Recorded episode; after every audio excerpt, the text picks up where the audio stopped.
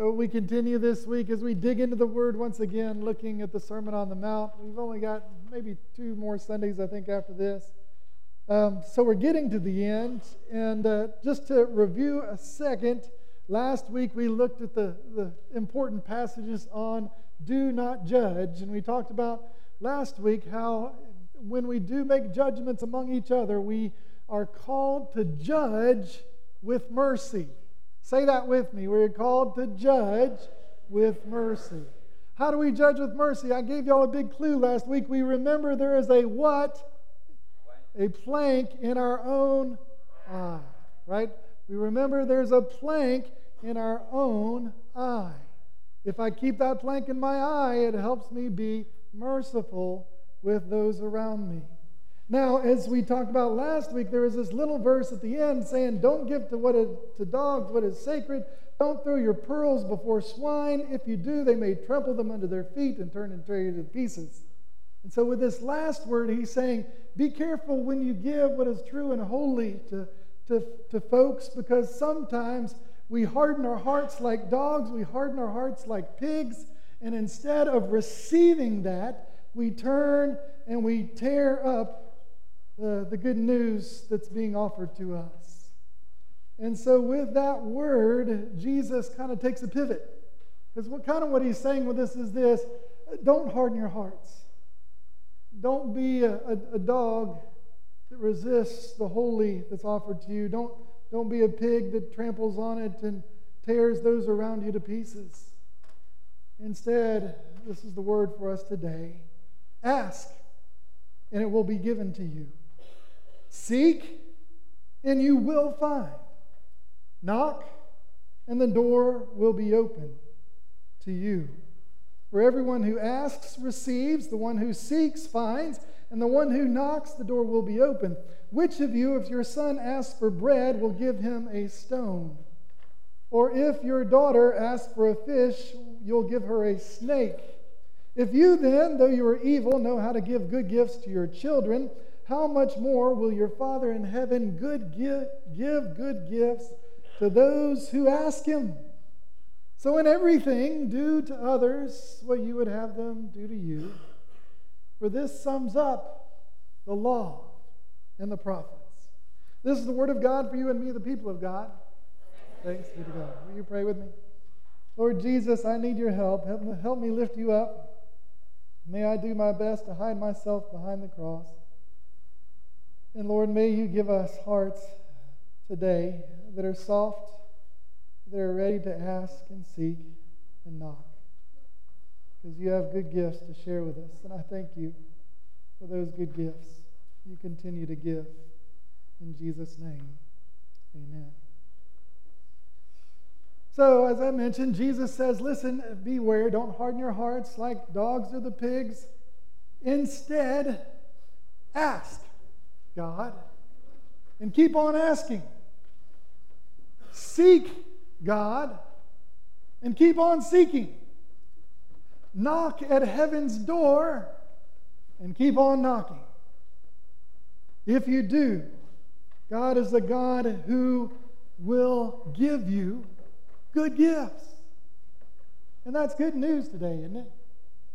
We are called to be a a asking, seeking, knocking kind of people. And the image I think of is, well, I know it's kind of strange for the older generation, but our generation that grew up on the Harry Potter books. I know there's a bit of controversy with Harry Potter, but I think he's pretty well swell. Uh, Harry Potter, uh, in his stories, he was a, a he was on a Quidditch team. It's one of those weird uh, games. And on that game, uh, he was called a seeker. And the seeker's job was to go after this little bitty ball with wings that you never knew where it was going to be. And so his whole focus, he could help his team win the game if he just caught the little ball. I, I, I think it was a quaffle. I don't know. Is that right? Anybody know? The big one's the quaffle. Yeah, there's quaffles and bludgers, but it's the little one, okay? The little one with wings. But he was called a seeker, right? So in the game, it's kind of like soccer, where you try to get the ball through the goal, right? He, that wasn't his game. He ignored that part of the game. His whole game was I've got to find the little ball. I am the seeker. And so his priority is to be a seeker. His focus is to be a seeker. His energy is to be a seeker. And he's got to beat the other seeker to the little ball because whoever finds that ball is most likely going to win the Quidditch match. And, uh, brothers and sisters, what Jesus shares with us today is we are called as Christians to be seekers, to let everything else fall to the side, not worry about anything else going on but to be people who ask and keep on asking, to be people who seek and keep on seeking, to be people who knock and keep on knocking. They say, Chris, what are you saying? We got to keep on doing it. You got to know Greek. In Greek, when you see a Greek present tense, that's what the present tense means. And all these verbs here in this passage are the present tense verbs. So it's ask and keep on asking, Knock and keep on knocking, seek and keep on seeking. And so, as we do this, uh, what does that look like? Well, in asking, it means that we are called to be a people of prayer. We've talked about prayer a couple of weeks ago. Jesus already tackled the asking piece earlier on, but to just refresh again, I can give you three prayers that you can always pray and know that God will hear those prayers and give you the gifts that you need, right? Three prayers you can pray. The first prayer is, Come, Lord Jesus. Come, Lord Jesus. The second prayer is, Come, Holy Spirit. Come, Holy Spirit. I need your presence. I need your power. I need your joy. I need your mercy. And then the third prayer is kind of like those two, but Lord Jesus, help me. I'm a sinner. Lord Jesus, help me. I'm a sinner. Those are three prayers that we can ask and keep on asking and know that those are prayers God will always answer in the affirmative for us. Because God likes us to be persistent in our seeking. Not only that, how do we seek? Who do we seek? Well, we seek God but J- Jesus, in fact, already gave us the clue to this about two sermons ago. Do you remember that sermon? Where he said, Seek first the what? Kingdom. Seek first the kingdom of God and whose righteousness? His right, not mine, not yours. Seek first his righteousness. And, and he knows a whole lot better than God knows a whole lot better than I do. And so we seek first God's righteousness. We seek first his kingdom. We put, we put God's worldview. We, one way we seek is our worldview, which most of our worldviews are Fox News worldviews or woke worldviews or some other worldviews. Brothers and sisters, we need God's worldview. We need God's worldview, not the other worldviews. And to do that, we seek the kingdom, we seek his righteousness. And then, third, knock and keep on knocking because we know if we knock at God's door, God says in Revelation, You knock on my door, Jesus will come in and we'll have a great meal together in fellowship. And we will be together. And so there is an invitation to intimacy every time we knock at God's door. And so, this is who we are to be this morning and every day as disciples of Jesus. And as we do that, uh, Jesus also, in these verses, though, he gives us a warning. He, he, he tells us uh, there are two lies that will especially keep you from asking and seeking and knocking. So he says, Watch out for these two lies. And so I want to share those two lies with you today. The first lie that uh, we often buy into is that as human beings, we are mostly good and just a little bit bad. We are mostly good and just a little bit naughty. And so Jesus, in his teaching this morning, clarifies that a bit. He says, Listen, which of you, your son asks for a bread, I'll give him a stone, or if he asks for a fish, we'll give him a snake. If you then, though you are what? Did you read it? Though you are evil, know how to give good gifts to your children. Wow. Ooh, that hurts. Jesus, you're stomping on my feelings. I thought I was mostly good. But, brothers and sisters, the problem with seeing ourselves as mostly good in our world is it's the kind of attitude that often leads us not to ask a whole lot or to seek a whole lot or not to knock a whole lot because I'm fine on my own. I'm a good person. I can live my own life by my own worldview and by my own values and by my own stuff, and I can do that however I want to, and I don't really need God a whole lot. But the Lord shares with us today that though you, and literally in the Greek, though you being evil, he chooses the word to be, that ontological verb that says, in the nature of who you are, you guys, you men, you women, everybody on the planet, you're, you're all broken. And you say, well, Chris, maybe maybe Matthew got it wrong and, and he said it here, but you know, surely he didn't say this kind of thing other places. Well, no, in every gospel, uh, Jesus says the same thing. You can go to John's gospel. In John's gospel, John hints at it this way that in G- John chapter 2, Jesus is out and people are believing in him and they're excited about him early on in his ministry. And and fired up about him. And he says, and the, the gospel writer says, but Jesus did not entrust himself to them because he knew what was really in them. And he knew ultimately he couldn't trust us because we're broken. We could go on to Matthew, Mark, and Luke, and you can look at the rich young ruler story. And the rich young ruler, he comes up and says, uh, uh, Good teacher, what must I do to enter the kingdom? And Jesus says, Why do you call me good? There is one good, and that is God. Again, he's reminding us over and over again of our brokenness. And this is one of the foundational principles of the Christian worldview.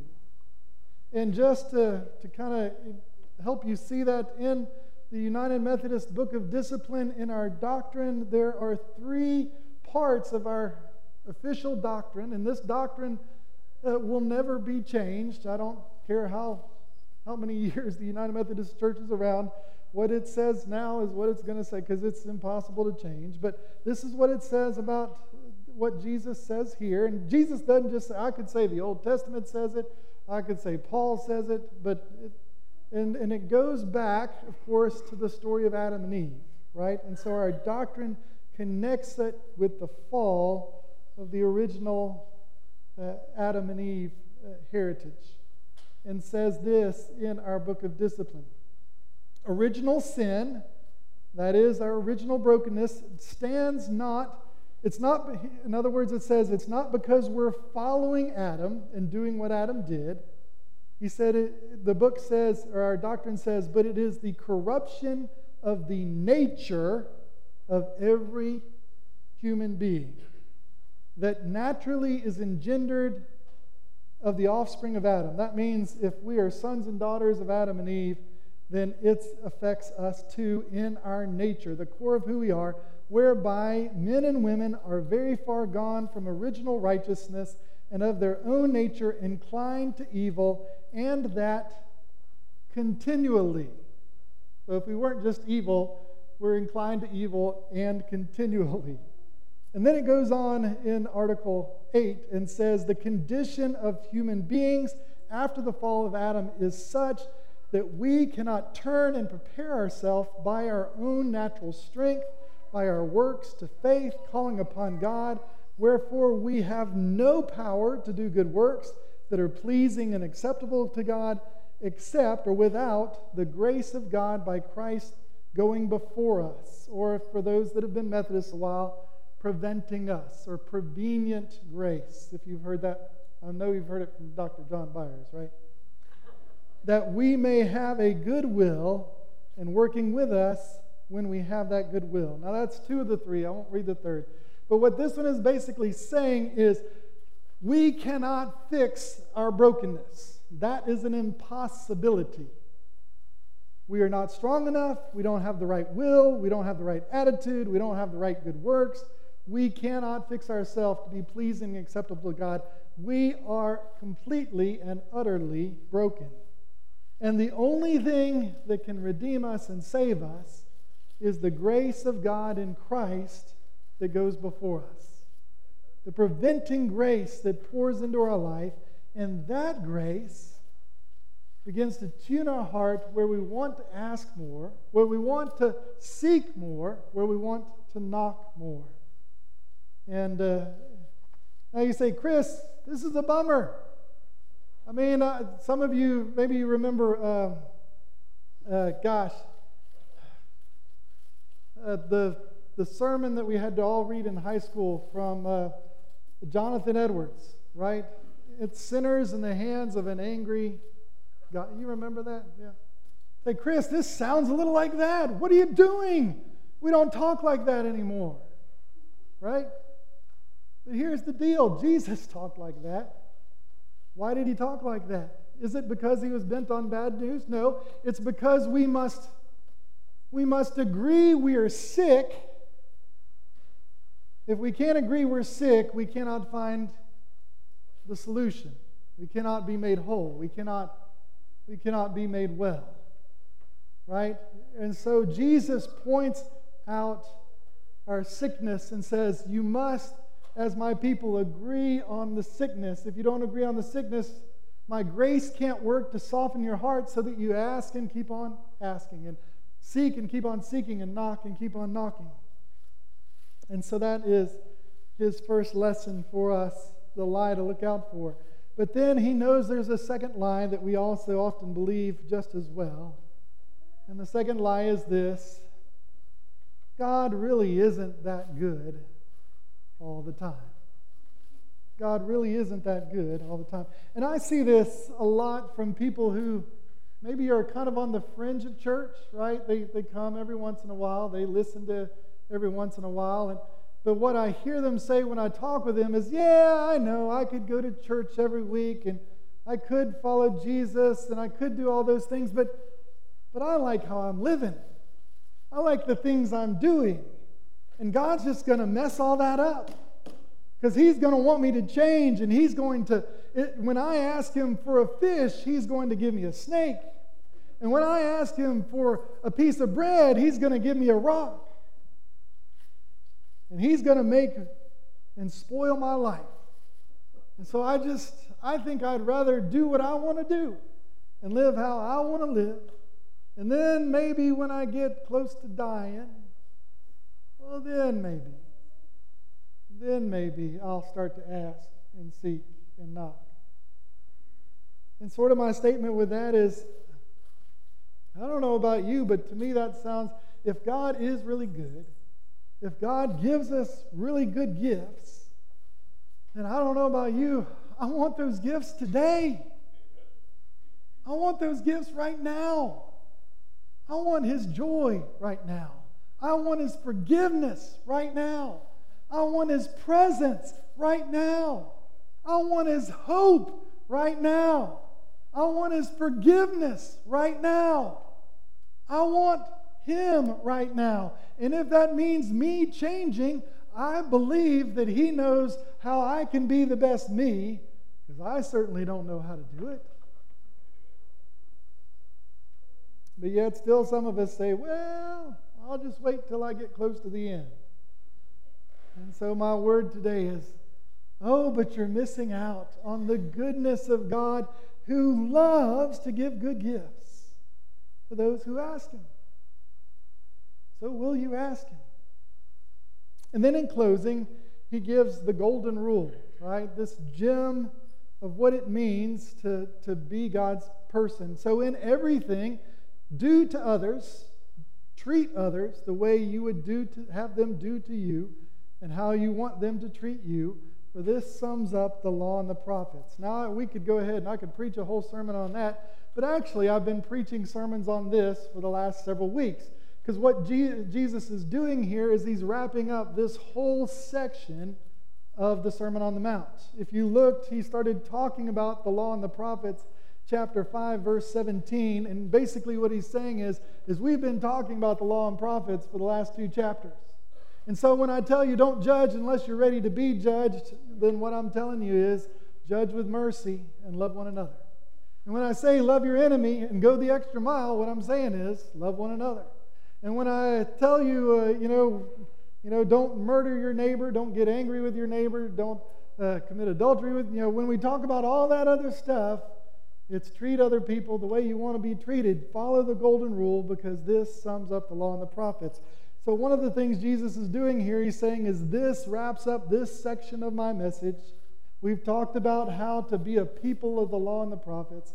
And now, with the rest of my sermon, I'm going to head in a kind of different direction. But it's good news to always hear we are called to treat others the way we want to be treated. And so today, if you're asking and seeking and knocking, you're not doing that on your own. You're doing it because the grace of Jesus is working in your life.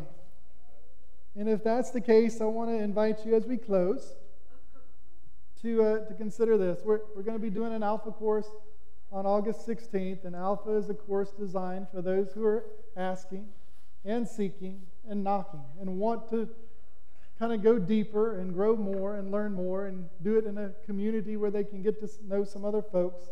And so, if that's you, I hope you'll join us on Wednesday evening, August 16th. And we'll even have a, the fellowship folks will have a great meal for us, Mike Yoder and, and, uh, and Bonnie and them. And, uh, and, we will explore how to follow Jesus better over the next uh, 12, 15 weeks this fall then, for others of you who have been asking, seeking, and knocking, I've got one homework lesson for you, and, and then we're done. This is your lesson. I want you to take your bulletin during our communion time, and while you're waiting to your turn at communion, I want you to think of three names family, friends, neighbors who you think are asking, seeking, and knocking, and I want you to write them down. Uh, and or maybe you wish they were asking and seeking and knocking. Maybe they're not doing that at all. Maybe they're content with their goodness. Um, but I want you to write those three names down. And at 7:07 every morning after Matthew 7 7 that we've just read, will you wake up and pray for those three and ask the Lord, Lord, if I can invite them on an asking, seeking, knocking journey at Alpha, uh, help me do that. And then uh, if 707 is too early for you, which it might be, you can also do it at 1111 because this same passage is in Luke chapter 11. And uh, so you can, you can reinforce it that way too. So if 707 doesn't work for you, then hey, do it 1111. It doesn't matter to me. But write down three names, pray for those three names, and there's a bulletin for Alpha in your directory. Either you come and use it or you give that to one of these three people so that they can learn to ask and seek and knock too. Because there's no greater gift you can give to someone else than to ask, seek, and knock. And so let us be a people who keep who ask and keep on asking, who seek and keep on seeking, and who knock and keep on knocking. Because we have a good, good Father that loves you. And He gives good gifts. So, why in the heck would you put off those gifts when He wants to pour them into your heart and life? I hope you won't.